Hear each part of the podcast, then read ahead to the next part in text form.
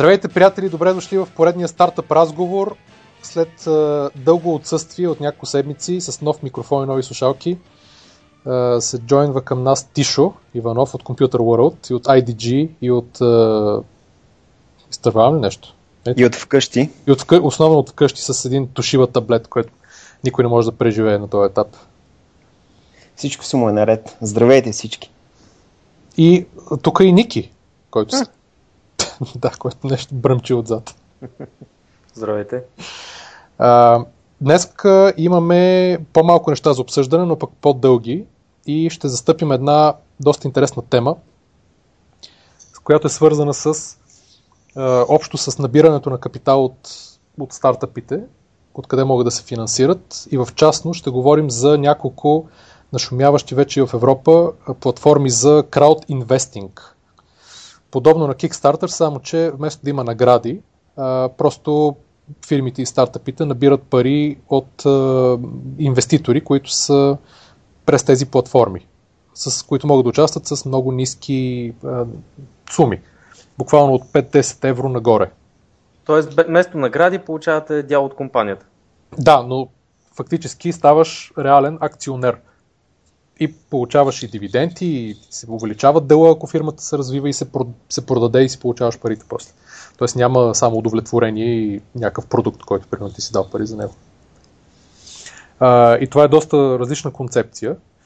А, така че ще започна с а, презентацията на една от тези, или всъщност най-голямата платформа в момента, която е в, в Европа, която се нарича Seeders. Те имаха в в четвъртък презентация в България в Beta House.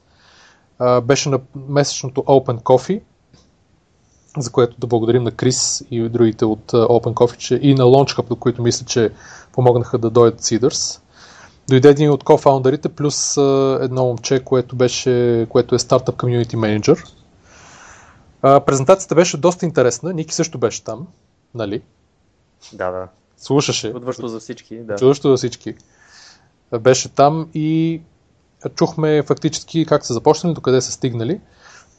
Трябвало им е 3 години, за да не само за да разработят идеята, а да се преборят с най-големия проблем, който го има в, в, за тези платформи, а именно регулаторните е, разрешения от правна гледна точка в Англия и в Европа, за да може е, да се, за един вид да да помагат на частни инвеститори да инвестират пари.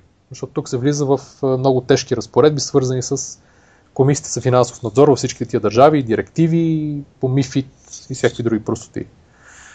И около 3 години им е трябвало да успеят да се преборят и да получат разрешение. Те са регулирани от английската комисия за финансов надзор и вече функционират от, мисля, години и нещо.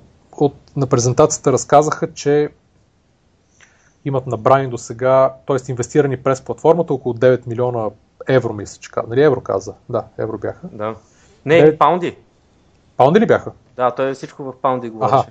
Значи около 9 милиона паунда а, са, инвестир... са финансирани стартъпи, като имайте предвид, че един човек може да даде, мисля, че от 10 паунда беше минималното количество, което може да си да инвестира, до максимум 25 000 евро, мисля. И а, идеята им е, че е много по-добър вариант за, търс, за инвестиране, т.е. за набиране на капитал от а, стартъпите. По няколко причини. Едното е, че има достъп до доста широк кръг а, потенциални инвеститори. А, дребни инвеститори, плюс бизнес ангели, които също могат да се регистрират на платформата и изобщо да създадат цели, цялата общност, цялото комюнити на, на платформата, да разчитат на network effects, т.е. аз инвестирам, идвам при тебе, Ник, и ти казвам, абе, тук инвестирах 500 евро в една фирма, ако искаш разгледай и ти можеш да инвестираш, изобщо е доста... има много плюсове. А, как ви се струва тази идея, по принцип, като е слушате така? Ами ти ще да кажа, за него е сравнително много това.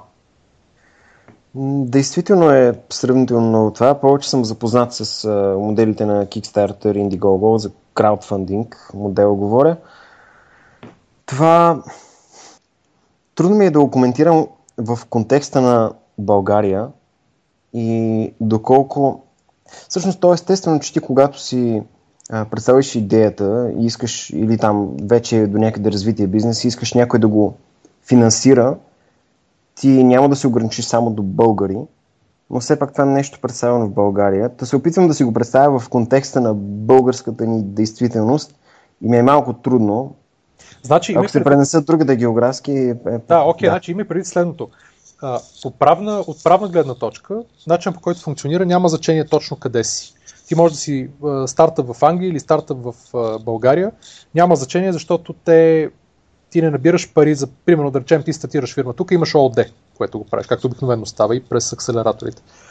А, ти не набираш външните пари през вътре да дойдат като пари вътре в ООД-то, а се създава дружество, което да е в Англия, което фактически а, платформата, която тя агрегира всички частни инвеститори, които са, дават пари а, през, а, през сайта, и самата платформа Seeders, тя става акционер при теб. Обаче в английско дружество, където и самото ООД, да речем, или се трансферира собствеността, или то става акционер в новото дружество с съответния му голям дял. Примерно, ако набираш, да искаш да набереш примерно 100 000 евро и да дадеш да, за, също 5% от компанията, прави се едно дружество, което самата платформа Seeders го прави за теб. Едно дружество се, се регистрира в Англия и а, те набират, и ако успешно набереш пари, Seeders там, не знам как има точното правно име, те влизат с 5% и ти влизаш с 95%. Тоест, това нещо е измислено, за да, нали, защото иначе регулациите в всяка европейска държава са различни и те със сигурност нямаш как да се преборят с всичките. Тоест, те започват от Англия и се измисли някакъв начин да, да, това да е възможно за фирми от извън Англия, както се провали. А има и такива платформи по принцип, които са и в много платформи има такива. И в други. И в Германия има една компанисто се казва, в Австрия има една, която се казва Конда, ако не се лъжа. И те са... Някой вас има ли? Да. Извинявай, продължи си, но е, да си каже предварително въпросът, дали някой от вас има а, поглед върху успеваемостта на този начин на привличане на инвестиции? Значи те от съвсем наскоро започнаха да ги да тестват. И има доста имат, имат доста а, фирми, които са набрали пари. Значи, сега не помня от презентацията колко беше последно. Ник, ти помниш колко казаха, че са финансирали? Сорта на Като... 70-80 ли стартъпи са набрали? Нещо такова, 60 на нещо ми се върти на мен. Да. Но успеваемостта едва ли е по-малко от Kickstarter или Indiegogo? Аз мисля, че до, доста по-голяма, вероятно. Предполагам, че трябва да е доста по-голяма, защото да. все пак ти не получаваш просто награда, ти получаваш участие в компанията. Точно така. А, и само да се върна на едно уточняващо нещо. Тоест, ако, за да си представите как, ако искате сега да инвестирате примерно 20 или 100 евро, примерно в някакъв стартъп, който си харесате на платформата.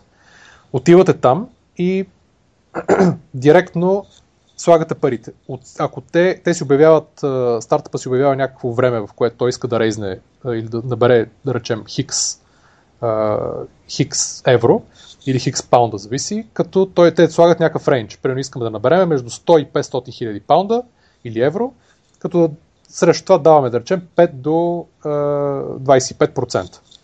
Тоест по този начин остава, така е решен проблема с over subscription. Или ако има повече желаящи е, да инвестират, отколкото, отколкото е, е техният минимум.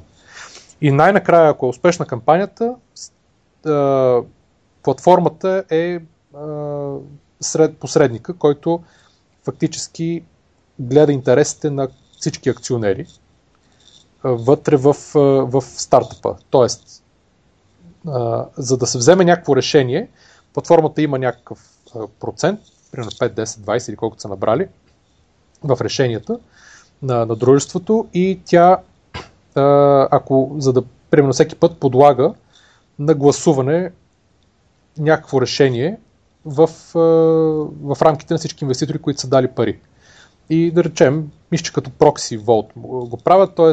там с някакво обикновено 50, 51% мисля, трябва да са за, за да мине някакво решение и тогава платформата казва, ние, примерно, ние като акционер от името на всички гласуваме за или против или там за нещо си.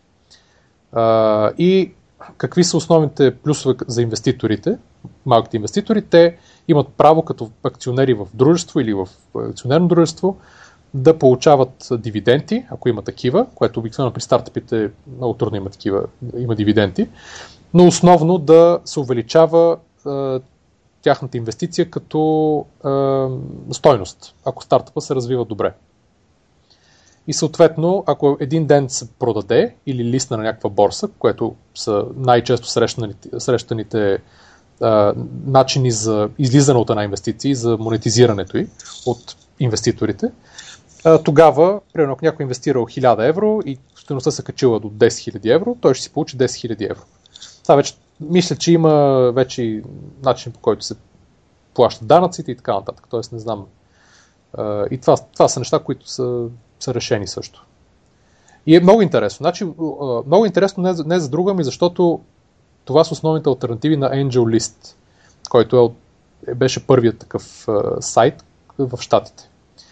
Обаче основният проблем в Angel List е, че там инвеститорите трябва по американското законодателство да са те наречените professional или accredited investors. Абе, то е за големи инвеститори. Е, да, в смисъл трябва примерно да има, да речем, човека или семейството да имат примерно последните 2 или 3 години по над 250 хиляди долара годишен приход или да имат ликвидни активи на стоеност примерно половин или 1 милион долара и така нататък. Тоест, то е за някакви по-заможни хора и минимум, макар че там също може да се инвестират 1000, 2, хиляди долара, няма проблем.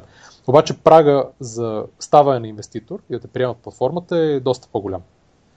И това е един от големите проблеми. Докато тук въобще го няма това нещо и директно с 5-10 евро и една проста регистрация, която е безплатна, се...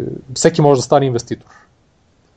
Добре, а аз ако имам стартъп и, или някаква идея въобще, искам да получа финансиране за това, но не успявам по някакъв друг начин и реша да прибегна към, примерно, Seeders, но всъщност пред мен ще изникне въпроса дали да заложа на краудфандинг или на краудинвестинг. И всъщност по какъв начин може един стартъп да вземе решение по коя пътека точно да тръгне? Дали да тръгне към Kickstarter, Indiegogo и другите такива, или Seeders и Кампанисто или нещо друго?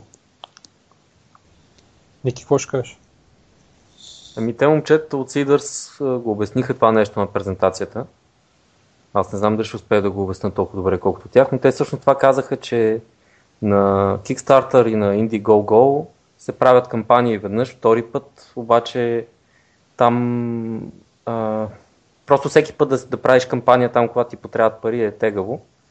И затова хората са насочвали към тяхната платформа като альтернативен начин на рейзване на повече пари, които ще им стиг... Не знам също дали това имаха предвид, че ще им стигнат за повече време или че ще пускат различни рундове на финансиране там нали, за да, да си увеличават капитала. Точно така, да. Значи, основната идея, извинете, Тишо, основната идея е, че в Kickstarter и в Indiegogo обикновено ти финансираш продукта, а не фирмата. А, подозирам, че има, може да има ня... или ще се получи някаква последователност. Някой събира пари за да си направи някакъв продукт на места като Kickstarter и в последствие ще вече когато има фирма, а не продукт, защото това е доста голяма разлика, както Ники мога да обясни, обясни след малко.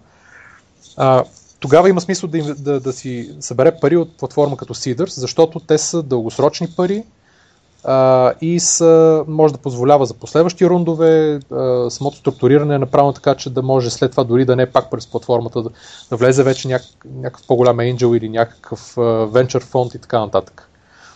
А, и вече като гледам какви са фирмите които, и стартъпите, които се опитват да наберат пари в момента през примерно Seeders или Компанисто или някои от другите, те са вече фирми с а, а, някакъв бизнес, с а, хора вътре, с а, а, приходи и така нататък, които растат и им трябва да, нали, да, да, да, да си наберат някакъв рунд. И става много по-лесно, отколкото да тръгнеш да обикаляш а, през и да се срещаш с много висит. А ти от тебе какво те притеснява в този модел на финансиране? виждам, Нищо не ме, не ме притеснява на момента. Просто... Не, не, не, просто се опитвам да си, да си изчисти концепцията в главата, понеже това наистина е нещо ново за мен и трябваше да си ги отделя двете понятия, краудфандинг, крауд инвестинг и Може би да не го гледай да толкова като альтернатива на Kickstarter, колкото като альтернатива на финансиране изобщо. Защото това е, да, това да, е да. просто и финансиране на една, т.е. инвестиране в една компания, но на, но на, по, мал, на по-малки парчета, нали, от хора с по-малко пари. Ясно, поизчистих си идеята и предполагам, че всъщност е добре, че има един от нас, който е по-малко запознат от другите, тъй като може би идеята е, че ще има някой слушател, който в момента слуша и си е задавал същите или подобни въпроси на моите, така че да се надяваме, че тази импровизирана Q&A сесия е била полезна за някого. Да, Те значи, кажат. да, значи идеята е, че значи платформата, ако някой се чуди как прави пари, тя взима, а, събира такси. Сега няма такса за листване на една кампания. А, нямаше такса за регистрация, нито за инвеститорите, нито за стартъпите. Тоест. Чай сега, кажи за какво има, защото той има само за две неща. Значи има само за две неща. Едното е, взимат се 7,5% от фирмата, която набира капитал, но само ако е успешна. Тоест, ако не обявява си някакъв а, минимум, подобно на Kickstarter, и ако не го стигне, а, нали, кампанията се смята за неуспешна, парите не се взимат, както примерно в Indiegogo. Не мисля, че взимат 7,5% от компанията, взимат 7,5%. Не от компанията, от парите, които се съберат. Да, точно Да, защото ти каза от компанията. Не, от в смисъл, че от компанията ги взимат. Дадено 7,5% от това, което е взела ком- компанията като Да. финансиране, те взимат да, 7, 7,5%. да.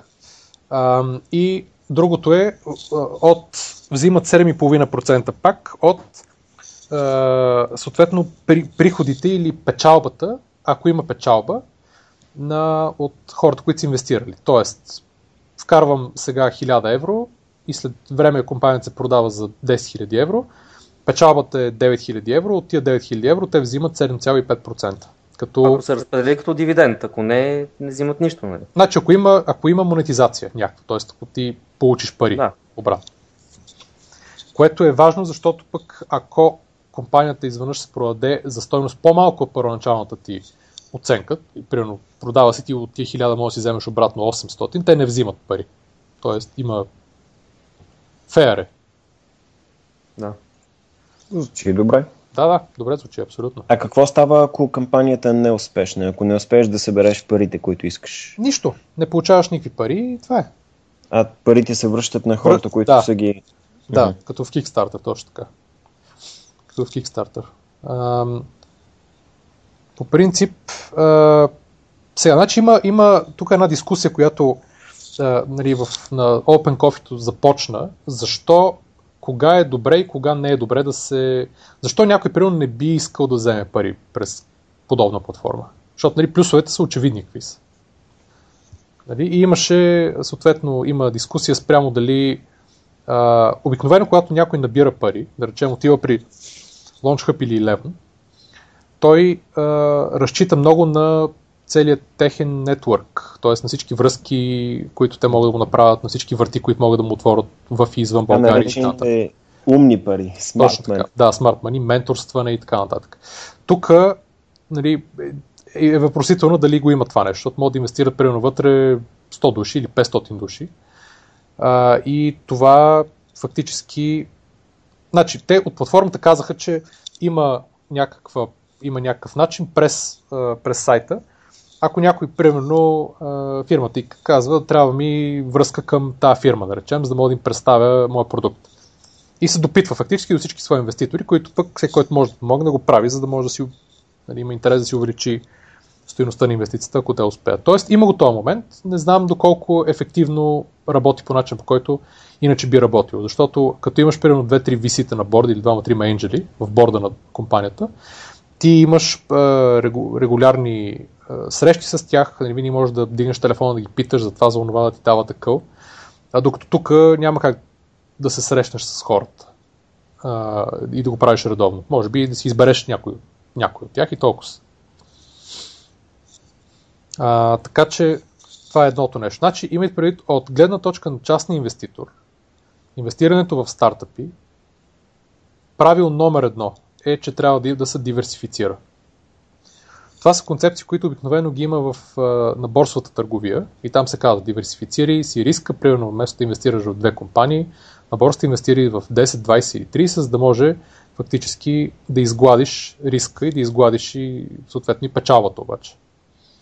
Обаче много по-важно е при стартъпите да се прави това нещо. Не за друго, ми защото на борсата шанса от примерно 20 компании, примерно 10 да се занулят и да фалират е много малък. Там, примерно, едни ще паднат с 5, 10, 20%, други ще се качат и най-накрая, да речем, цялото портфолио се качи с няколко процента. И това е идеята, т.е. да има някакво балансирано увеличение. Това е идеята на диверсификацията. Обаче при стартъпите е абсолютно задължително нали, яйцата да са в различни кошници, да са в повече. Тоест поне 20, 30, 40 фирми, защото идеята е, че много от тях ще изгърмат и ще фалират. Някоя, една малка част от тях ще, а, примерно, ще изкара достатъчно пари, че да си покрият първоначалната инвестиция. И ще има една, която да изкара, нали, да стане, да успее много. Тоест да направи 10, 20, 30, 50, 100 пъти а, да възвърне първоначалната инвестиция и, и това увеличение да избие всички други загуби и съответно да донесе и за тези години, в които се е чакал, някаква доходност от сорта на 15-20%. Това е идеята на диверсификацията в стартъпи. Но понеже риска от зануляване е гарантирано доста голям на някои, нали, на някои от инвестициите, диверсификацията е абсолютно задължителна и ако всички фактически а, а, и акселератори, и венчър фондове и така нататък го практикуват това нещо. Защото те знаят, че ти при една не можеш фактически с а, никаква точност да а, предогадиш дали един стартъп ще стане звезда или не. Тоест, само по продукта и тима не можеш, или при някакво начално развитие, не можеш да кажеш с голяма точност. Мисъл, естествено, има интуиция, ако го правиш дълги години, можеш да разпознаваш кои хора примерно биха успели, кои не биха, какъв бекграунд имат те, дали са успявали преди, нали, да индустрията дали ти харесва, дали има потенциал, дали продукта дали е революционен и така нататък, но това са неща, които фактически дигат ти шанса малко, обаче има адски много неизвестни. Така че е, много е важно това нещо да си има предвид. И когато се събират пари от, е, през, от частни лица, е, е добре за фирмата, защото шансът тя да може да прокара по-голяма оценка и да събере повече пари за, примерно, хикс процента, които тя иска да продаде от фирмата, е по-голям, отколкото да отиде при един-двама енджели или един-двама венчър фонда и да събере същите пари на същата оценка. Просто защото те са по-консервативни, повече разбират и така нататък. Тук го има факта на, на закона за дребните числа, че примерно ти можеш да вкараш 100 евро, което за тебе дали ще вкараш 100 или 80, няма никакво значение като частен инвеститор. Важното е да си вътре. Обаче тия 20 и нещо процента, примерно 5% разлика, са, нали, на цялата, върху цялата сума са много пари. И един венчър фонд никога не би ти казал, ще ти дам, ще увелича оценката с 25%. Това е, това е важно да се, да се има предвид. Добре, кажи и за другата платформа. Значи другата платформа се нарича Компанисто и тя е немска и мисля, че основно немски фирми в момента се финансират от там.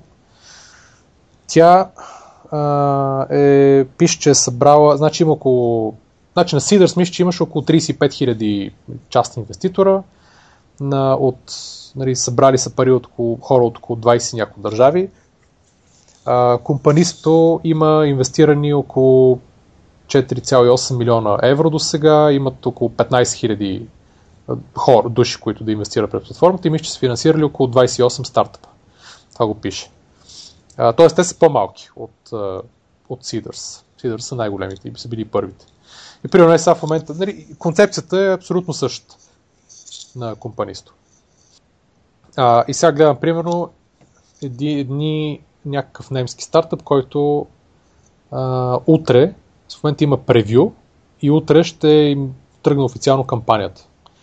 Те се наричат foodist.de и са, мисля, че такава доставка на горме храни до вкъщи или до офис. Нещо, което набира голяма популярност последните години. Има го развито доста и в Штатите, и в Англия и така нататък. И реално пращат една котия с така, хубави храни. какви тия храни, сега ще погледнем. Да, значи на месец, 6, на, на месец се получава по една котия, 6 до 8 деликатеса, 15 число всеки месец. 24 евро на месец, заедно с доставката, струва тази котия. И може всеки месец да се спре. А, фактически те казват, че стоеността на продукта вътре е поне за 30 евро. Тоест те явно ако си купи човек от магазина. А, и те да речем искат да съберат между 25 и 100 хиляди евро. Това има рейнджа и съответно издават по 5 евро на акция, 5 до 20 хиляди акции и оценката им е 2 милиона и половина евро. Т.е. те фактически срещу тези 25 или до 100 хиляди максимум евро казват, че искат да наберат е, капитал равен на 1 до 4% от фирмата. Сега 2 милиона и половина нали, звучи доста, но те имат е, вече тракшн, имат е, 1600 е, души или там фирми, или изобщо потребители, които са записали, имат последните 12 месеца около 380 хиляди евро приход и в момента месечния им, месечния им приход расте постоянно и е в момента около 45 хиляди евро на месец. Тоест фактически за следващите 12 месеца трябва приходите са доста повече. И дават доста данни. Значи вътре платформата е необходимо за да се, нали, да се кандидатства, да, да, да се дадат много данни, да се дадат прогнози, да се опишат нещата, за какво ще се използват парите и така нататък. А... Добре, да е интересно.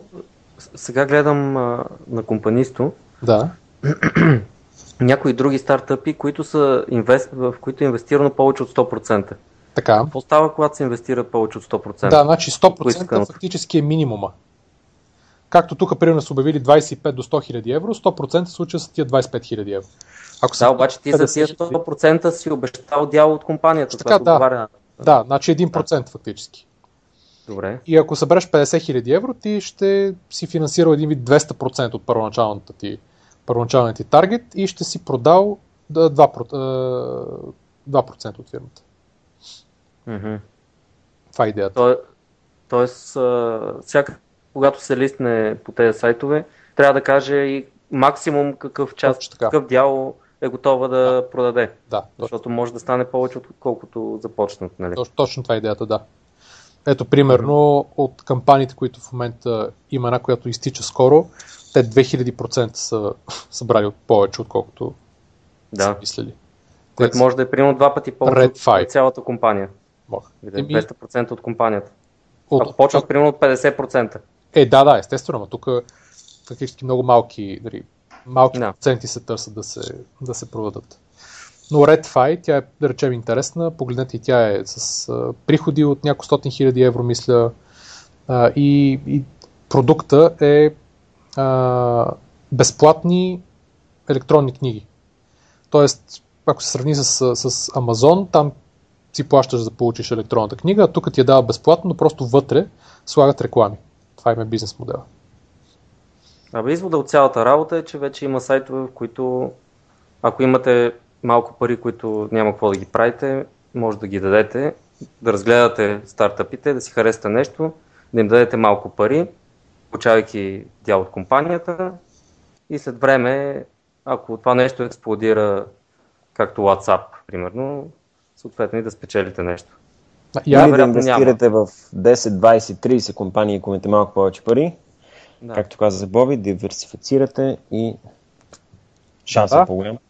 Всъщност тия, тия сайтове предлагат възможности за бизнес и за двете страни. И за инвеститорите, и за компаниите, които искат да продадат част от дела си. Точно е интересно. Да, да, абсолютно. И е много интересно, защото човек в момента, в който един вид стане акционер в в такава фирма, примерно дори срещу 100 или 200 евро, а, той, а може и по-малко, може и срещу 10-20 евро да стане, няма никакъв проблем. Дете вика за спорт. Той започва да следи, получава апдейти, какво се случва с нея, как расте и така нататък. И, значи, представи си ти сега да можеш да сложиш пари едни 100 евро при оценка 1 милион евро, примерно. Тоест, твоя дял нали, ще е много малък от цялата фирма, обаче ако тя в момента примерно от 1 милион, утре се продаде за е, 500 милиона. Защото изведнъж стане много голяма. Нали, дори тия 100 евро стават една доста сериозна сума. Това е интересното. Ами вече може вместо да даваме точки или звездички или нещо друго като оценки на стартъпите, да си избираме някакви, да инвестираме тук онлайн, докато си говорим. Казваме, аз ще инвестирам 10, аз ще инвестирам 50 и да видим какво, какво ще стане. Значи аз мисля, че идеята повече е да, да, да поглеждаме по един-два, по един-два стартъпа от е, предварително и да правим такива сесии от типа на Shark Tank. Както има един хубав американски израз, да си слагаш парите където ти е устата. Точно така. И казваш, това не ми харесва, тук не бих инвестирал или тук бих инвестирал.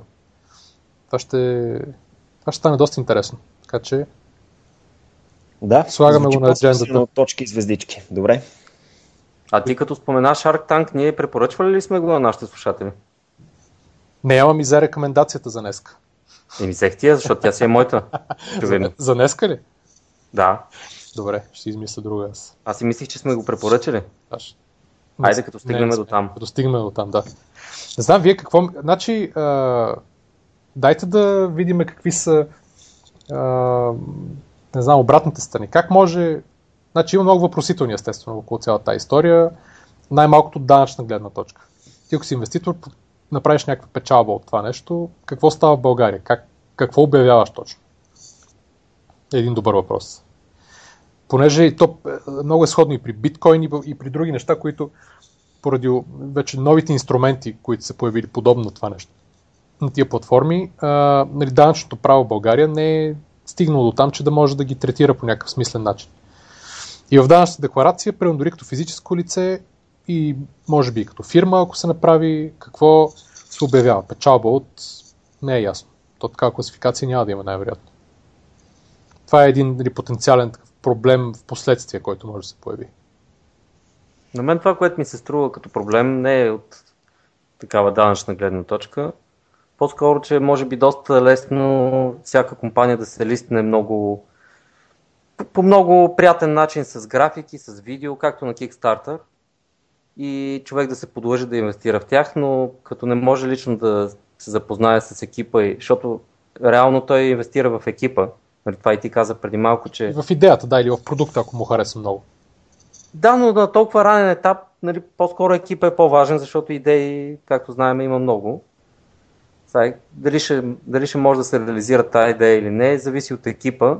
Обикновено инвеститора нали, разговаря лично с екипа и може да го прецени по-добре отколкото просто по картинки добре направени, презентирани в интернет. Мен това ми се струва като...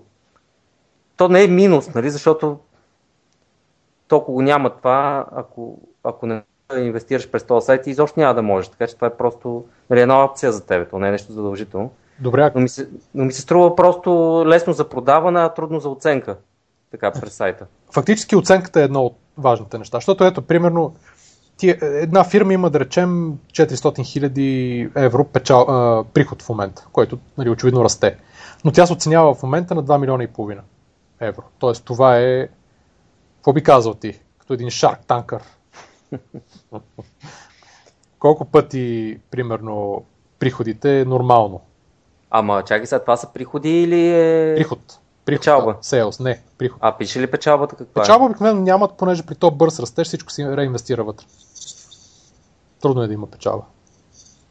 Да, ами бих им се изсмял, разбира се, на такава оценка. Ще кажа лол. да. А каква беше компанията? С какво се занимаваше? Ще речем тази с а, горме храни, които се пращат в дома всек, всеки месец. Някаква кути кошница. Да, но е такъв а, интернет сайт, на който се прави това нещо. През сайт, точно така, но самата, да, но самата фирма фактически има доставчици на тия храни и mm-hmm. има склад. Нейният актив фактически е склада. А, mm-hmm. И тя ги взима, преподрежда ги, подрежда ги и ги се занимава с шипинга и с нали, опаковката. Уорън Бъфет, нали знаеш какво казал за инвестиране в а, интернет стартъпи? Той е за оценка на интернет стартъпи. Е, ти от кога вече... Знаеш кога. какво е? Я кажи, какво е казал? Ами беше казал там на някаква лекция в Харвард или къде, нещо по финанси, беше казал на класа, че който тръгне да му оценява интернет стартъп и ще го къса. Директно. а защо, според теб? Я каза ли защо? Ами, чакай сега. Съм чак толкова навътре в нещата, знам. Аз чета заглавието и това е. Това е ясно защо. Значи, Бъфе по принцип изповядва... Значи аз знам защо. Защо? Не мога да ти го обясня в, в детайл. Ами, значи той не може да оцени компанията. Той, той инвестира в компании, които може да ги оцени, които ги разбира, нали? може да прочете достатъчно информация и история за компанията и разбира бизнеса. Нали? Интернет компаниите той не ги разбира. Предполагам, че това му е най-големия мотив. Добре, според теб какъв е проблема да разбереш бизнеса на една компания, която е, канала и на продажба е през интернет, но тя е фактически взима храни, пакетира и ги продава на хората. Което Добре, в случая е друго. Бизнес. Сега аз исках да си кажа за Бъфет. Това е ясно, че е различно. Ами Бъфет по принцип, основната идея, че той, защо той не инвестира в никакви технологични или интернет неща, още от преди много години, е, че той да, това, което каза ти, не разбира от индустрията. Но какво означава не разбира? Той разбира фактори, които влияят на тази индустрия, макар че стане един голям, голям акционер в IBM в последната година и половина-две. Обаче основният му проблем е, че той не, интернета не го разбира до такава степен, че да може да прецени а, динамиката на конкуренцията. Тоест, той като инвестира, гледа една фирма да има позиция, която тя да може да запази от нови е, конкуренти, нови от настоящи. Тя да има доминация. Трябва да има добър поглед над нещата. Не, и да има някакъв продукт или някакъв, някаква услуга или нещо да има, което да и позволява един постоянен sustainable е, competitive advantage. Yeah, че Бъфет иска да има поглед над нещата, нали? да знае всяк, всяка едно винче как работи в тази система, за да може да е да. сигурен, нали, когато оценява една компания и инвестира в нея. Да, т.е. както примерно Coca-Cola. Окей, някой друг може да нали, има милиони е, конкуренти, които правят някаква газирана напитка, която може да има сходен вкус. Но Coca-Cola има бранд, който и дистрибуция, но основно и бранд и разпознаване от десетки години насам, които никой не може да, да ги достигне. Просто никой. Самият продукт нали, не е нищо особено. Той е някаква химическа формула с някаква вода и захар и още пет неща вътре. Обаче никой не може да стигне аурата и бранда на Coca-Cola. И това е фактически нейният устойчив, е, устойчивата премия е, и е, плюса и над всички други конкуренти, и настоящи, и нови, които излизат. И това е нещо, което той примерно оценява и затова би инвестирал там. Coca-Cola не може утре да дойде някой да за една година да ги изхвърли от бизнеса което всъщност в интернет бизнеса става и в технологичния бизнес става много често. И това му е основният проблем на него. Той не може да, да предвиди, да оцени добре дали, дали някой утре ще в бизнес, го има в бизнес или не. Да, това имах предвид с оценката на тази компания, че малко, малко трудничко да се оцени. А той инвеститор ли е в Coca-Cola? Да, той е от много години е инвеститор, голям, най-голям инвеститор в Coca-Cola. Голям? Да. Mm-hmm. Има, мисля, 9 около 9% или нещо такова. Uh-huh. От Coca-Cola. Да, от много отдавна. Той фактически като инвестирал а, един от начините на оценка е ходил да по увеселителни паркове и е броял колко души за определено време си купуват коли от а, магазинчетата. И колко капачки, се, така се, прави. капачки се мотаят по кощата за буклук от Coca-Cola и кенчета. Така се прави. Кажи нещо друго за Бъфет, което знаеш. Не, аз ще удачни моменти ще снасям knowledge. Както Бъфет казва, винаги е, се вижда кой плува без бански, когато дойде отлива. това беше със секцията с вицовете. Знаеш ли го това лаф Бъфет?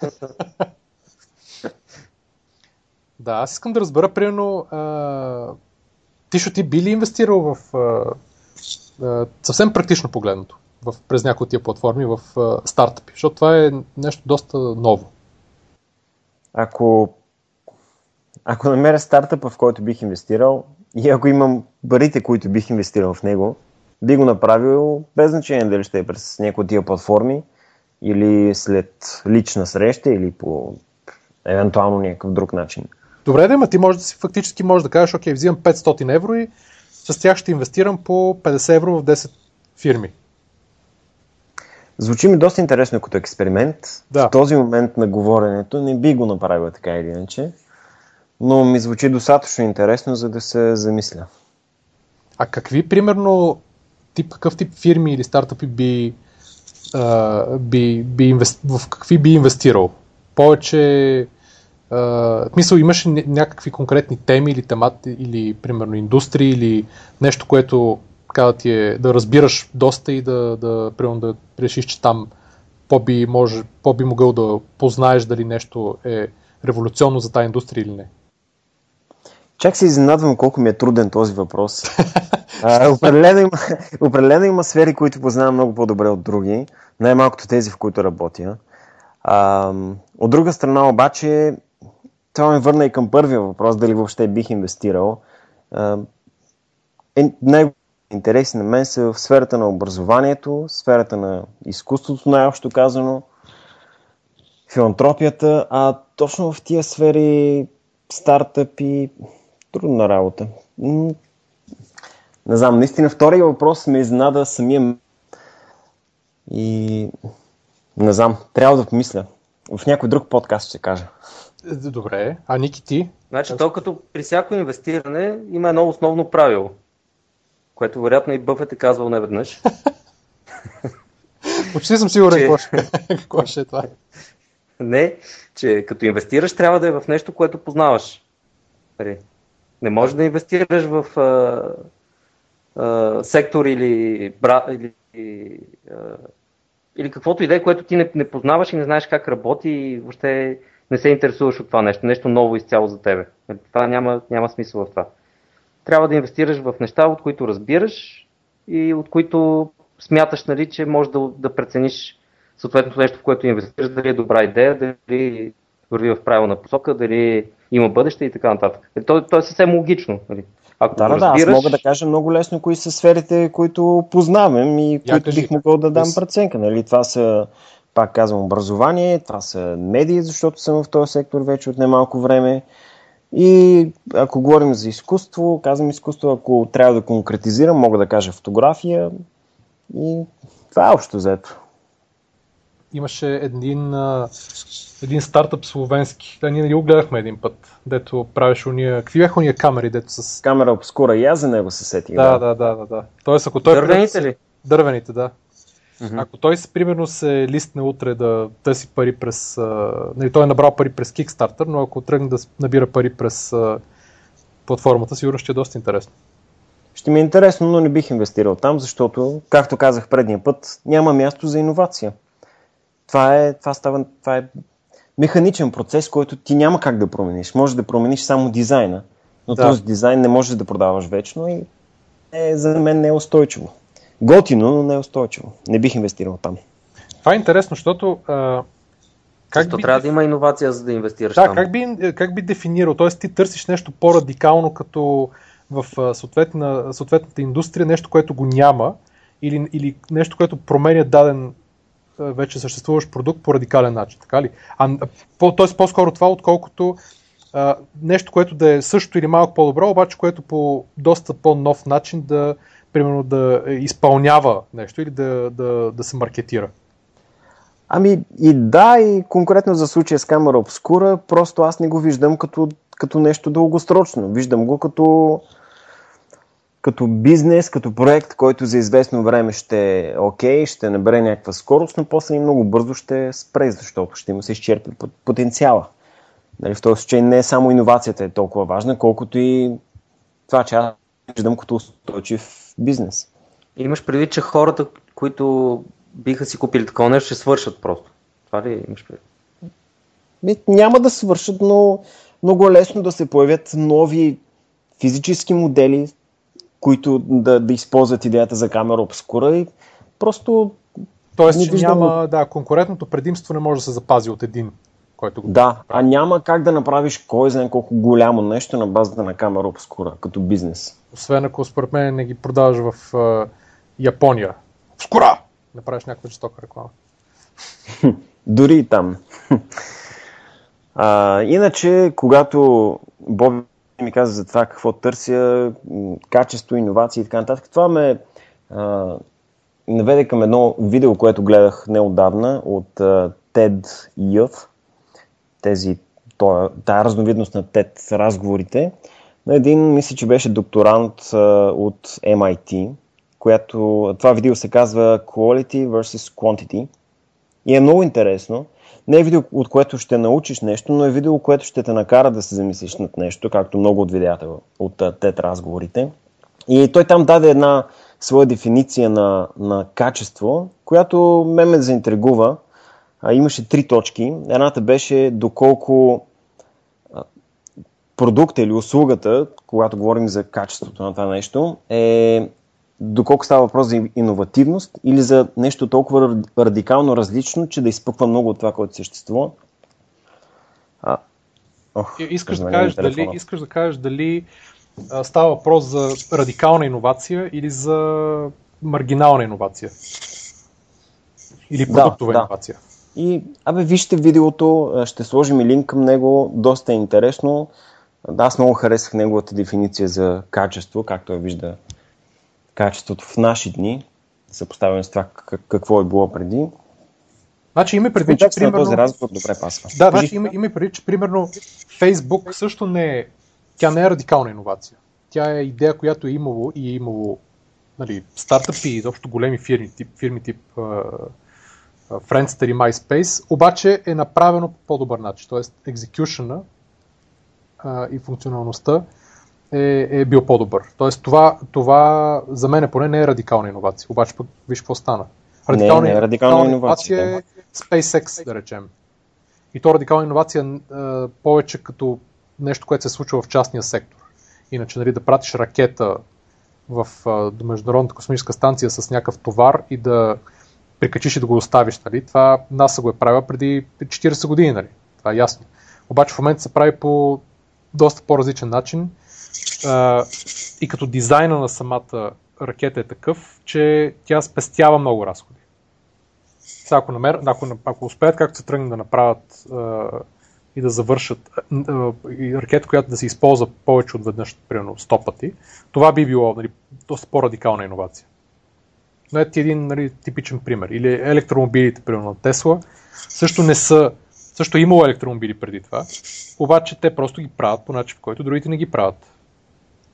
Да, съгласен съм. Една от другите точки за качество беше по какъв начин това подобрява изживяването, по какъв начин това влияе на изживяването ти. И естествено, възможно най-високото качество, възможно най-много ти предлага като изживяване и това е нещо, което правят Тесла, примерно. Точно. А Ники, ти в какви неща би инвестирал? Я кажи. Като... Аз наскоро инвестирах в Тесла, така че... Чаках да им падна акцията я, на 230 на, долара. На каква, на, какъв, на каква оценка? А, откъде да знам? Чакай, чакай. Сега ще разберем. Чай са, оценката е безумна. Чакай момент, на колко, на колко, Това е ясно. на колко си купи акцията? В момента е на... колко е сега? Да ще кажа. Ама Ники, ти не се шегуваш, така ли? Не, си купи... напълно е сериозен. Mm. Колко акции? 229 долара е почти в момента Тесла. Еми аз съм я сринал естествено. Аз като си купа нещо и то пада. На 230 беше. Колко не знам, 4-5 някъде мисля, че. Не бяха много. Аз мисля, че пак ще се качат. Имам някакво... На 230 си купил, така ли? Да. Значи те бяха 250 в един момент, когато беше станало нещо безумно. Това е заради проблема в онзи щат ли? Където не можеха да продават директно. Това ли е им забраниха направо. Да. Не, не е това. Това ще го преодолеят. Не, то не, не, е, не се е стринала, тя просто се варира в тези граници. В момента да, между 230 и 235. Ти си а, горд собственик на 0,0000038% от Тесла. Еми, чудесно. Да, Браво. сега може да отидеш примерно в централата, отиваш при Илон Мъск и ако откажа да се срещна с теб, отиваш, взимаш там два стола от фоето и си заминаваш тях, кажеш, аз съм да. акционер, аз съм И един компютър, утре си. И един... Няма само два стола. Или една гума можеш да вземеш, да се въргаля там. Между другото, това е едно от първите неща, които се учат в а, курс по инвестиране, когато се купуват акции на борста. Значи, това, че купувате акции на борста, които са фактически част, частична собственост от компанията, не означава, че можете да отидете да си вземете един стол там, защото сте собственик. Мисля, това трябва да е ясно на всички. Макар, че нали, човек може да се подлъже. Е, защо ако си оставиш акциите, може да си вземеш стол? А, смисъл? Какво значи, ако си оставиш акциите? Еми, а горе-долу си сметнал валюто. А, не, не, просто нямаш право, нямаш право като, като, като малък акционер да отидеш примерно и да си вземеш един стол и да си тръгнеш с него, защото ти принадлежи, примерно. Трябва да е ясно, че нали, човек е собственик на част от собствения капитал. Което не е равнозначно с стола и бюрото, там и слушалките на секретарката, примерно. Значи има неща, които са така, нали, се подразбират и, е, а, и хората си мислят, че е нормално да се знаят, обаче може би има хора, които го правят това нещо. Не, не, абсолютно сериозно говорят. Това нещо съм го чувал в, а, като първи лекции по, в часове по инвестиции. Аз... Ти освен, че си го чувал в лекции, сигурно има хора, които го правят. В смисъл, наистина, Може да. За акциите си отиват и искат а, някакви пропърти, нали, да, да. да си вземат. Да, точно така. Абсолютно. А, а Боби, ти в а, какви сектори би инвестирал? Аз не знам, много ми е интересно. Аз сигурно ще инвестирам няк... ще, и ще тестваме и дори през подкаст ще го направим това в, а, в през Seeders или Компанисто. О, на живо? Да, да, на живо. С Ники ще сядаме и ще дискутираме точно. Може би пред, предварително ще ги огледаме все пак. Е, не, не, то, значи трябва да е ясно, трябва да е ясно да сме ги огледали и трябва да сме решили. В тази ще инвестираме, в тази не и накрая на Просто Само ще се обосновем тук. На записването отиваме и директно го правиме лайв. Абе, те трябва да ни плащат за това нещо. Еми, ако стане, погрижаме да разберат, че го правиме това нещо. Но мисълта ми е следната. Аз също съм горд собственик на там две, две акции от Apple, няколко от Microsoft, Yahoo а, и още няколко подобни. А, видя ли, че ще, лист, че ще, ще, се листва Alibaba? е, то е ясно доста отдавна. Аз за това си взех Yahoo. Нали? Да. Я обясни защо. Правих, че ще има, се скоро. Общо има Yahoo с Alibaba. Е, това ти ме светна са, аз да, да обяснявам. Няма, обясни, обясни какво е смисъл, каква е идеята, защо някой би инвестирал в Yahoo, а, ако, нали, и каква, каква е връзката с Alibaba? Еми, Yahoo държи около 20% от, от Alibaba. И при евентуално и, по, и то колко милиарда? 15 на 20 милиарда май ще, ще се резне. Да, значи идеята е, че... Да, точно така. Идеята е, че ако Alibaba има търгуеми акции, Yahoo, които притежават около 20% от една фактически частна компания, те ще могат да си, а, нали, тези 20% да получат точна, точна стойност през оценката на акциите на Alibaba. И по този начин, понеже голяма част от оценката на Yahoo в момента е а, това, което инвеститорите смятат, че а, Yahoo би получило от инвестицията си в Alibaba. Независимо дали ако те продадат цялата инвестиция или ако само получават дивиденти или нещо такова. Общо взето никой не го интересува какво прави Yahoo. Горе до да, и това беше поне, това беше поне валидно, докато не го пое Мариса Майер и всички. Тоест има доста надежди около, около нея. Нали? Това е втория фактор за Yahoo. Да, сега просто е бонус, може би, това, което прави Мариса Майер там. да, то така, но... така излиза. нали, обикновено, но общо взето се разчита на, на собствеността, на, която те имат нали, от Alibaba. Нали, това им държи цената.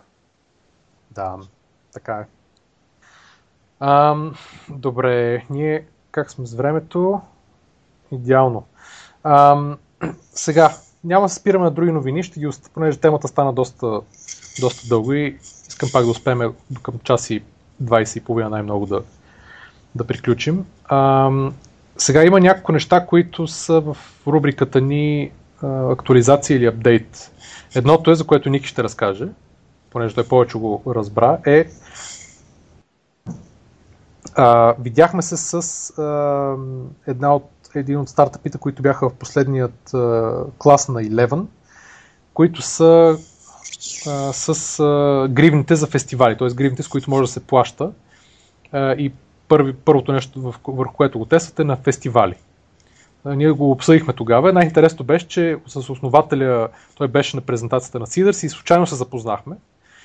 И той се оказа, че слуша подкаста и каза, Ма вие май, какво беше казал? Ние, вие, да, вие там ни, нахей, ни нахейтихте малко в... какво каза, че... Да, или ни нахранихте нещо. Ни нахранихте малко в епизод, така че аз не помня точно какво беше. Но понеже след това си говорихме повече с него, а, и нали, стана, по, стана по-ясно какво точно правят, което ще оставя Ники да, Ники да разкаже малко повече. Еми то не освен че също технологията, която използват в тези гривни е Bluetooth 4 и по този начин разчитат да установяват плащания между, да речеме, хората, които са на тези фестивали и организаторите, нали, които им продават неща. Като в тези гривни могат да се правят много неща, но те за момента имат, нямат ясно изчистена концепция какво ще прави гривната. Защото гривната им е доста скъпичка за производство. Мисля, че 15 на долара казаха. А, а само плащане да се извършва с нея е доста, доста скъпичко. Ето, това е първо, фактически това е първото нещо, което те тестват. Нали. В момента има някакъв фестивал в, в Банс. Да, въпросът е, че те все още нямат продукт, нали, имат концептуален дизайн а, как, как би изглеждала тази гривна, но я нямат а, реално произведена. И, и само на теория разработват а, концепцията все още. Нали, доста ранен стадий са. Аз мислих, че вече са едва не готови да, да залеят някой фестивал със своите гривни. Но... Значи казва се не. Party with me, се казва. Имат, вече, вече имат и сайт, да. и нямаха сайт. И там има нали, показано 3D дизайнчето на гривната, който, която изглежда доста готино, между другото, и може и да свети и така. Тоест, едно от основните неща, които каза, каза той е, че а гривната... Не, всъщност тя може и да не свети. Той нали казват, може да свети. Да, става просто, че има... Това са от нещата, които те обмислят да, да, да, да направят, да, да. но дали ще го направят. Че има много функционалности, които тя могат да и се направят и да се сложат и да се контролира. Нали, това беше едно от основните неща, които той каза. Да. Нали. Но идеята е, че започва с плащания и то как, как ставаха плащанията? Беше чрез... Тя е свързана с PayPal. Я обясни, какво беше? Значи в тяхната система всъщност седи акаунта на потребителя в PayPal. Тоест, той веднъж на техния сайт си вкарва PayPal името и паролата, който седи при тях записан. Не знам точно по какъв начин, но по някакъв механизъм това става. И те от там нататък, когато се извърши плащане с гривната, то казва на техния сървър, бе тук се направи едно плащане и те от там нататък пускат PayPal плащане. Тоест реално гривната служи само за аутентикация на потребителя и е, казване нали, колко трябва да се плати. И нали, това нещо се предава през Bluetooth 4 на тяхната система, която авторизира плащането. Просто използва се гривната за разплащане, като това, че е през Bluetooth 4 и изобщо, че е през Bluetooth, а не е през uh, uh, RFID, я прави доста сигурна и им дава възможност да добавят и разни други екстри, които ще видим какво също ще добавят, когато я направят. Да, а всъщност това, което ме ми хареса е, че тя решава един проблем, който в момента го има при такива масивни организации, тип фестивали или матчове или каквото и да било. Обикновено там ти, а, имаш карта, с която си зареждаш пари в едни будки, които винаги има чудовищни опашки и ходиш да си купуваш а, нали, с, с тази карта. Сега има нали, два проблема. Едното е, че редиш на опашка а, и второто е, че ако сложиш примерно 10 лева вътре или евро, и си купиш неща за 8, нали, не ти се връщат. Да. И плащаш, някой път плащаш и а, нали, такъв депозит за самата карта. Плащаш на карта и после изхвърляш. Докато тук нали, той каза, че може, нали, няма никакъв проблем да ти се... Тоест ти плащаш само това, което... Ти не предплащаш нищо, ти плащаш така. за да, това, което, получаваш. Което сумираш, което е доста добре, защото да.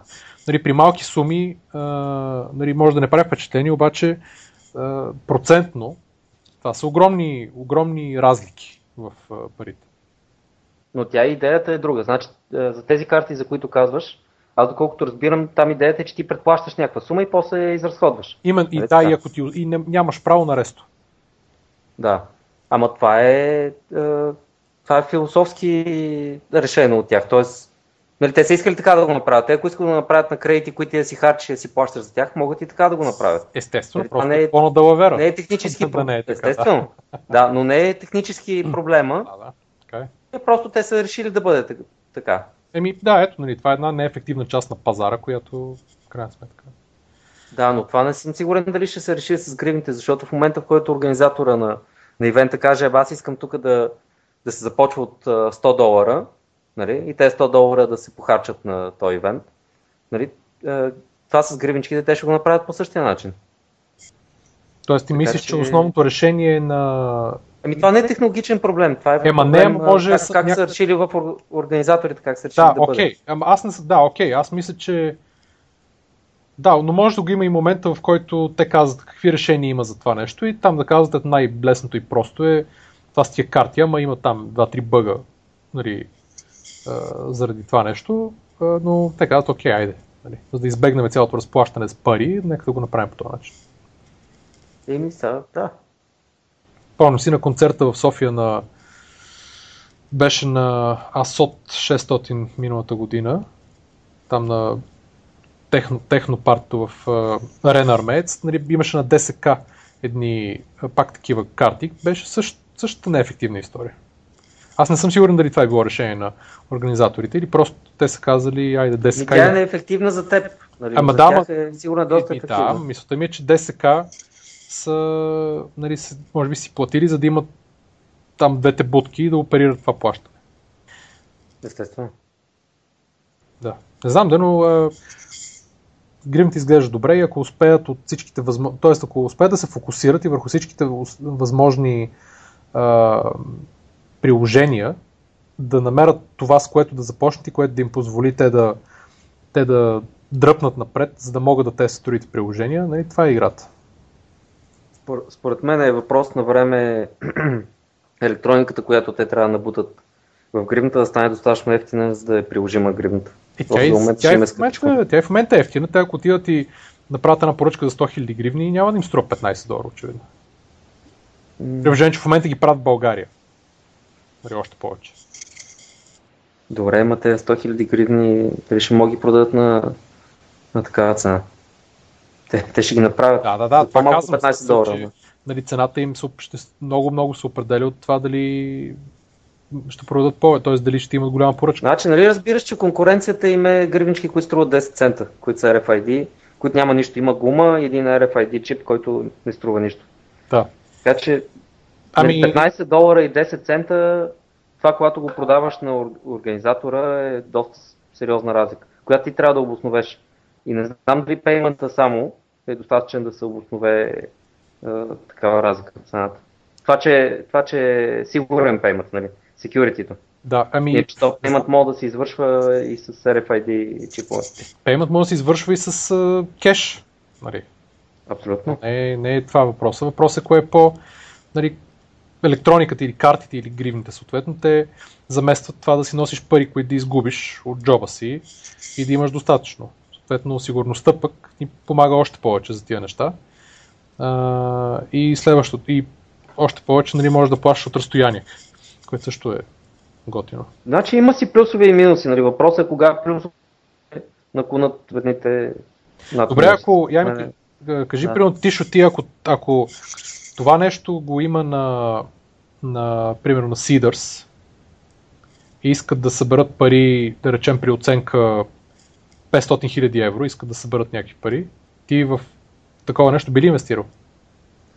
Ами, след този разговор с всички тези въпросителни, няма как да кажа да, аз бих инвестирал, защото и аз си задавам същите въпроси като вас. И на такъв етап бих, не бих инвестирал. Ники, ти? Не. Не. Абе, аз Може би след в 2-3 Facebook, години, ако беше, да. Да, значи аз, аз в Facebook нямаше да инвестирам в първите години. аз мисля, че идеята тук е, че а, може би ще има смисъл те да, да речем да се лиснат на някаква платформа подобна Seeders в момента, в който имат... А, нали, те в момента тестват MVP, нали, Minimum Viable, Minimum Viable Product. В момента, в който го имат, имат някаква, или на български, атестация, някаква, имат доказ, доказателство, че това нещо работи и че има потребност от него на, на, с дизайна, който има то и на цената, която има то. И спрямо другите конкурентни продукти. Тоест, това са трите неща, които ако те ги докажат в някакъв малък мащаб, след това нали, могат да покажат следващите стъпки защо те нали, да резнат пари, с които да направят следващите стъпки. Примерно да, да, както в Shark Tank правят, имаш някакъв продукт, доказва се, че си продал примерно 100-200 от него и имаш а, поръчка от някой голям дистрибутор за примерно 10 000 и нямаш пари да, да, да си за оборотния капитал, т.е. отидеш и да финансираш направенето им. Нали, тогава, примерно, има по-голям шанс да, да получиш пари, да ти повярват, защото имаш атестация от някой, който знае, че може да ги продаде. Нали, това е идеята. Значи те първия кръг всъщност вече са го минали, нали? като са получили финансиране от Eleven. Да, за разработването на продукта. Да, така че те ще могат да си разработят продукта. Може би, не знам сега дали ще успеят да произведат няколко бройки, които да, да тестват на някой ивент. Е, така, той каза, че имат, каза, че имат 100 бройки, които в момента всичките са на този, там в Банско този фестивал, който е 6 дена или нещо такова. И в момента там се тестват. Тоест, това им е първият, първото място. Да. Което е хубаво. Което е хубаво. Така че... Ще апдейтнем. Да, ще апдейтнем. Да. Ако... Значи той предполагам, че ще ни слуша основателя на фирмата. Нека да ни драсне един имейл да, да каже. Да не си помисли основателя, че, че съм го нахранил аз този път. Не, не, не, сега тук в крайна сметка се опитваме да дадеме безпристрастно мнение отстрани. Да, да, аз просто не знам толкова много за това нещо, но да. интересно ще е, ако не, беше, успеем да разберем да, какво ще се случи след точно, теста в Банско. Беше много готин пример, че той ни е слушал и ние сме говорили и сега ни разказа повече и ето ние можем да направим един апдейт за това нещо. Много позитивен пример. Определено. А, така, друг апдейт. Любчо, Любо Янчев, който се занимава с Мелиса, а, той направи още един продукт, така между другото, което беше, ние май сме говорили за него пак, а, подобно на онези кръглите или квадратните а, пластмасови джаджи, които са с един, една батерика и един а, Bluetooth вътре, а, да, да си го да закачиш на ключодържателя или в чантата или в якито и то фактически ти казва, ако си го загубиш или ако се отдалечи от тебе. Нали, това. Или на кучето си го вържеш. Ние говорихме за нали, 2-3, за, мисля, за два от стартъпите, които резнаха пари от, на Kickstarter, точно с подобни продукти. И той, някой, някой беше питал и той направи, направи такъв продукт. Малко формата така на капка изглежда, леко рабата капка. И имаше ни, ни показа едни 3D принтирани такива макетчета. идеята, идеята е, че той е, сега има цена, може да го произведе тук, да направим тестови бройки и се разбрал с е, една верига е, такива фешън магазини, които да направят, да ги сложат при касата и да направят някаква промоционална кампания в началото. Нали, те ще купуват от него джаджата и ще я продават там до чантите, примерно, където се продават женските чанти. Което е доста хитро, защото е, нали, иска да направят и малко бъс да създадат около това нещо, като нали, кажат на жените, ако си купите, влизате тук в една база, нали, конкурс, може да спечели, който спечели може да, нали, ще има фотосесия професионална, е такива пинизи, нали, които да използват за промотирането на, на джаджата. И така че това е от него. Беше, а, и с, отделно с Мелиса, мисля, че мина първия кръг на стартъп сауна.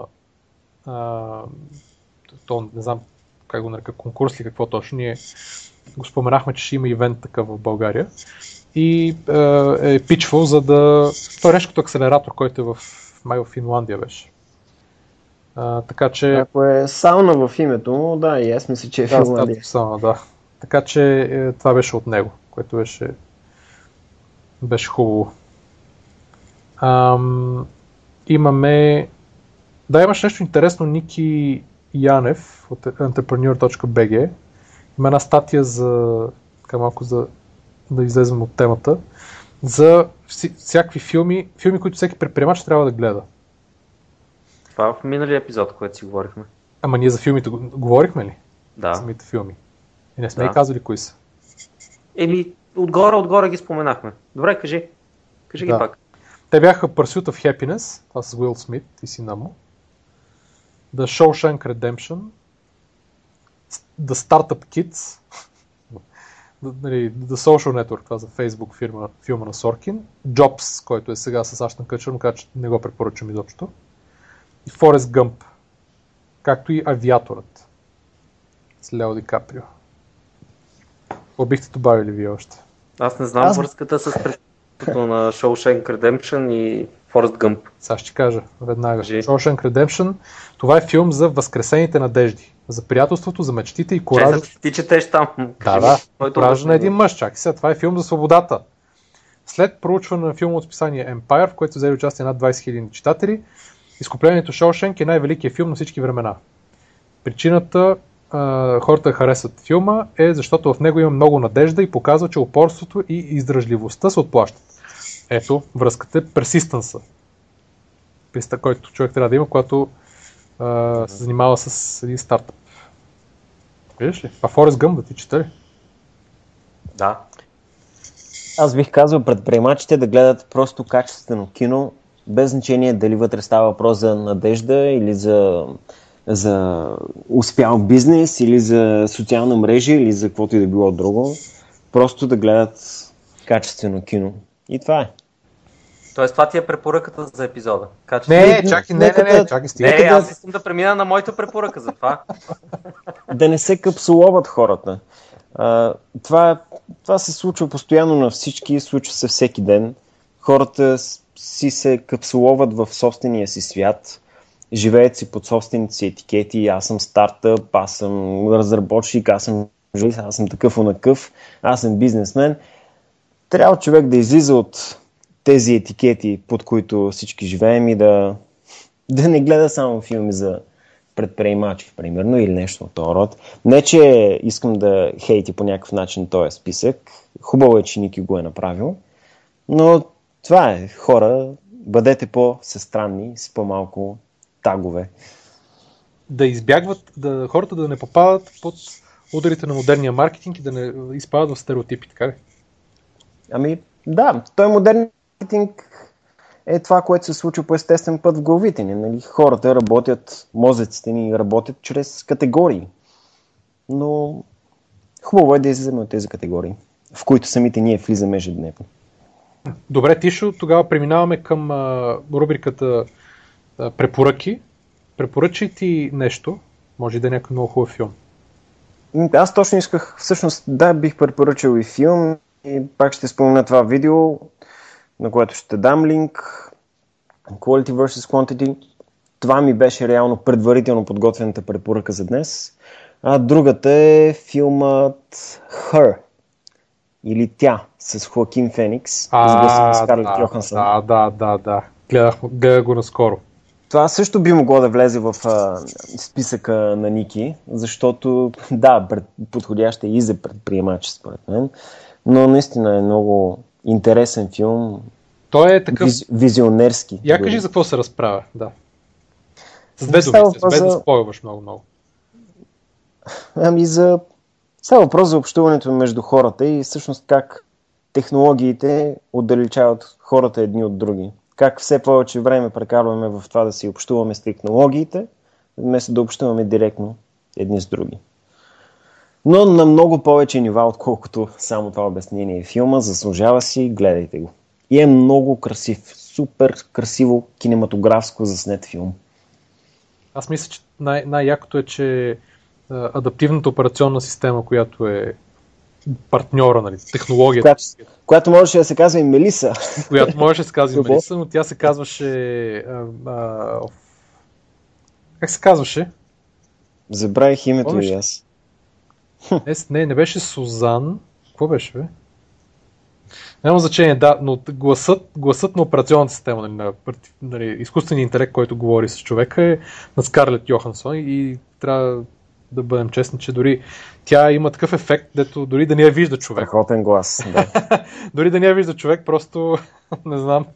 И още нещо бих споменал за филма. Явно в близкото бъдеще авторите на филма виждат нещата ако твоята работа е да пишеш писма вместо други хора, ще може да си позволиш страхотен апартамент с невероятна гледка, огромни френски прозорци, модерно да, завеждане да, да. и ще си купиш най-новата операционна система, ей така, без въобще. Така че, хора, насочвайте се не към развоя, не към девелопери да бъдете, а ставайте автори на писма. Точно така. Това е бъдещето. Точно така. Това беше доста интересно. Добре, идваме до препоръката на Ники. Айде, сега искаме едно хубаво описание на Shark Tank с тизъри и примерчета. С тизъри и с примерчета. Ама ентусиазирано звучи да, да звучиш. Shark Tank е, представете си, първо това е американско реалити шоу. Представете си Music Idol, в което съдиите са инвеститори, а хората, които отиват там да пеят, са всъщност предприемачи, които в по-голямата си част са започнали собствен бизнес и търсят финансиране. Това мисля, че е достатъчно ясно като обяснение. Сега, като всяко реалити шоу, има разни такива реалити глупости, които нали, трябва да се игнорират, но има доста, според мен и според Борко тук, стойност в гледането на това шоу, защото човек се научава да гледа бизнес страната на нещата. Тоест, един продукт, който човек е създал, колкото и да е влюбен в него и колкото и на човек да му се струва, че е интересен и иновативен, нали, ако няма бизнес в него, той може и да няма бъдеще. И, и, и е интересен бизнес поглед върху най-различни идеи, нали, които им се ражда главите на американците. Кажи, кажи кои са жу, фактически инвеститорите, журито? Еми ти разкажи за тях, защото ти ги познаваш по-добре, така да се каже, но това са а, хора с понад 2-300 милиона долара и, и милиардери Нали, Има един. на Марк Кюбан и... да. Ами не само... Значи Кевин Олиери също мисля, че е милиардер. Или поне е продал компанията си за милиарди. Сега, продал е, да, е, да, да, да, той самия мисля. Е, е бил собственик. Той не е ясно, но, но са хора с наистина много пари и те са там, за да оценят а, разни старти. Въпреки, че те не ги наричат стартъпи все още, защото не е бил толкова модерно тази думичка по това време. А, защото аз все още гледам епизоди от 2011 година. Има, мисля, че сега ти кой сезон гледаш? Пети? Аз гледам последния фактически, четвърти в момента. Четвърти ли? Да. Да, значи всички задължително да го изгледат това шоу. Ти кажи за инвеститорите, ако знаеш Еми, да, детайли за тях. Не ги знаех фактически много, но те са... Има един тип Робърт Хърджевак, който е кан, а, канадец от, а, с хрватски происход, който е имал някакви технологични фирми, които е продал. А, втория е Кевин Олиери, който е един страшен чешит с много готин чувство за хумор и той има е развил една компания за детски обучителни софтуери и е продал на Мател.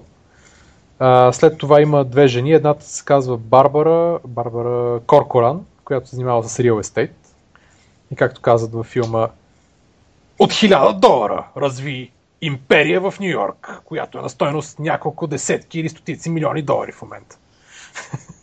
Да. Другата е Лори Гарниер, май ще се казва, която е а, в QVC. Има собствени шоута. QVC е един супер популярен. А тя всъщност някакъв собственик на QVC ли? Е? Не, не, не, не. Просто има шоута там собствени, в които QVC е шопинг телевизия в Штатите. И хората гледат и презентират им, презентира им се някакъв продукт и те директно могат по телефона да си поръчат и да си го купат. Тоест един огромен рекламен канал. Точно така. Много сериозен. И тя е продава адски много продукти през собственици шоута там. След това има Деймон Джон, който е, както го наричат, брандинг и фешн гуру. И който е създател на една, един такъв фешн бранд Fubu, който е в щатите известен. И последният е Марк Кюбан, който е най-известен от всичките, който се занимава с, с не знам, цацки много неща. И той, да речем, е единствения милиардер там. Да, на, на... А, не, то няма голямо значение, но да, но е нали, доста... Но не е гуру. но не е гуру, да.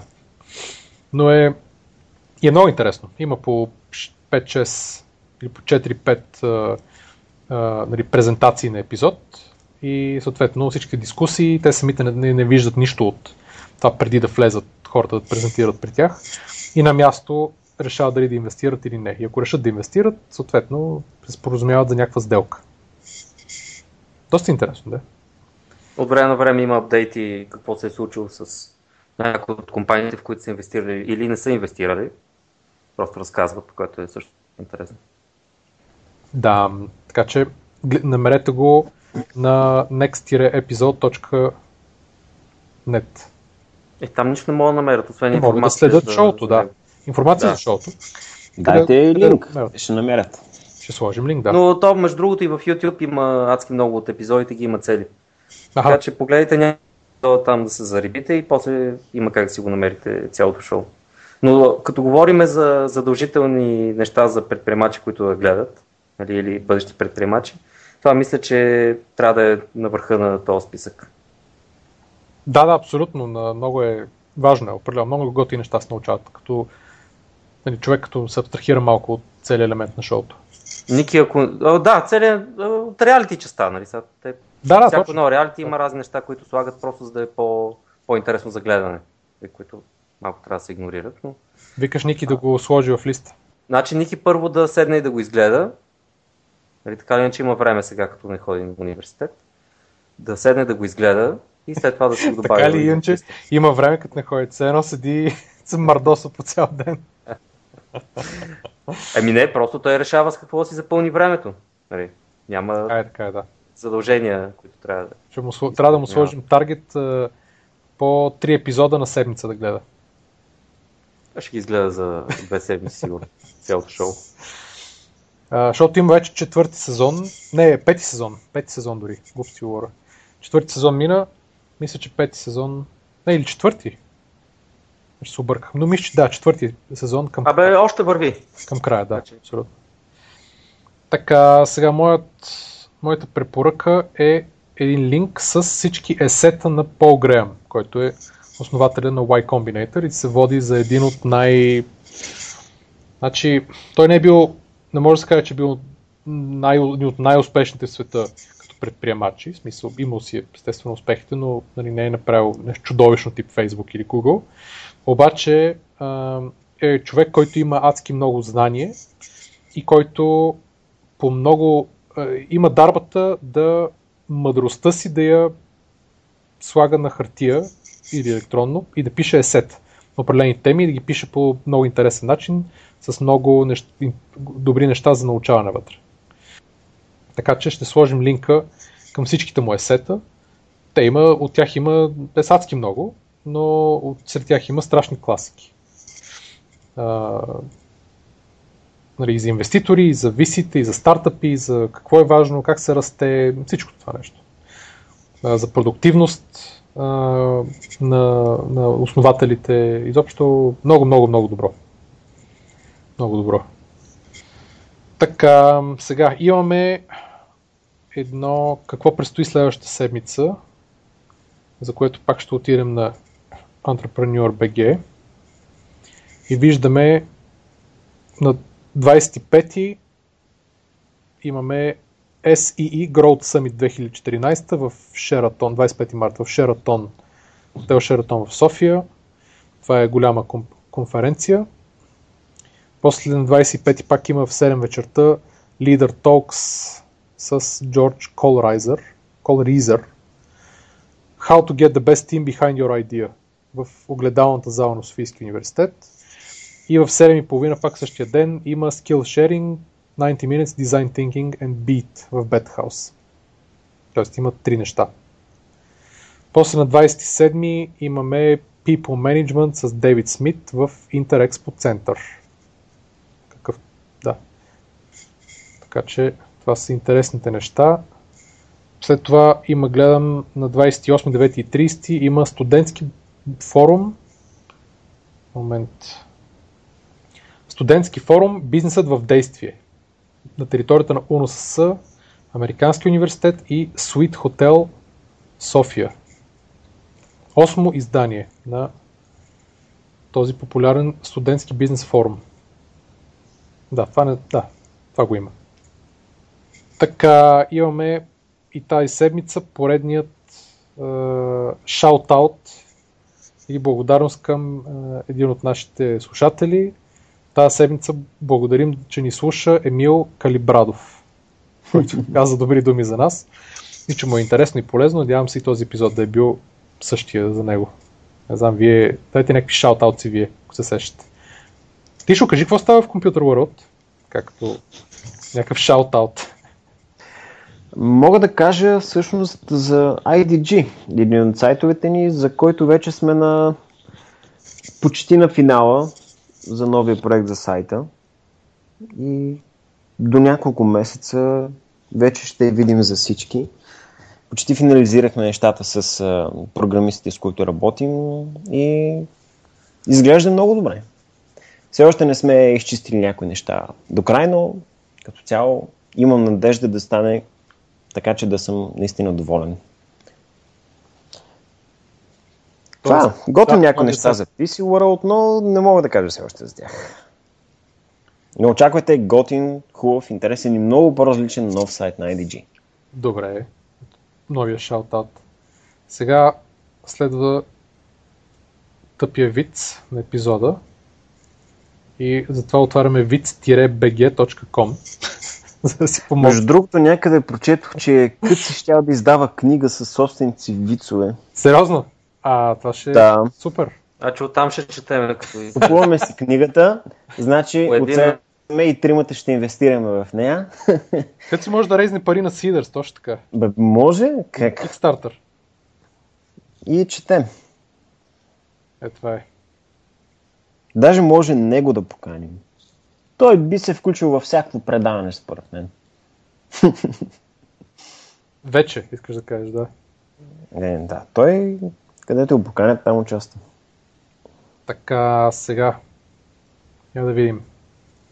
Влак наближава тунел. В едно купе седи млад мъж и грозна жена. Ако се опитате да ме целунете в тунела, да знаете, че ще крещя, заявява твърдо жената. Аз също отговаря мъжа. Тук трябва да пуснем запис на смеха на Алф.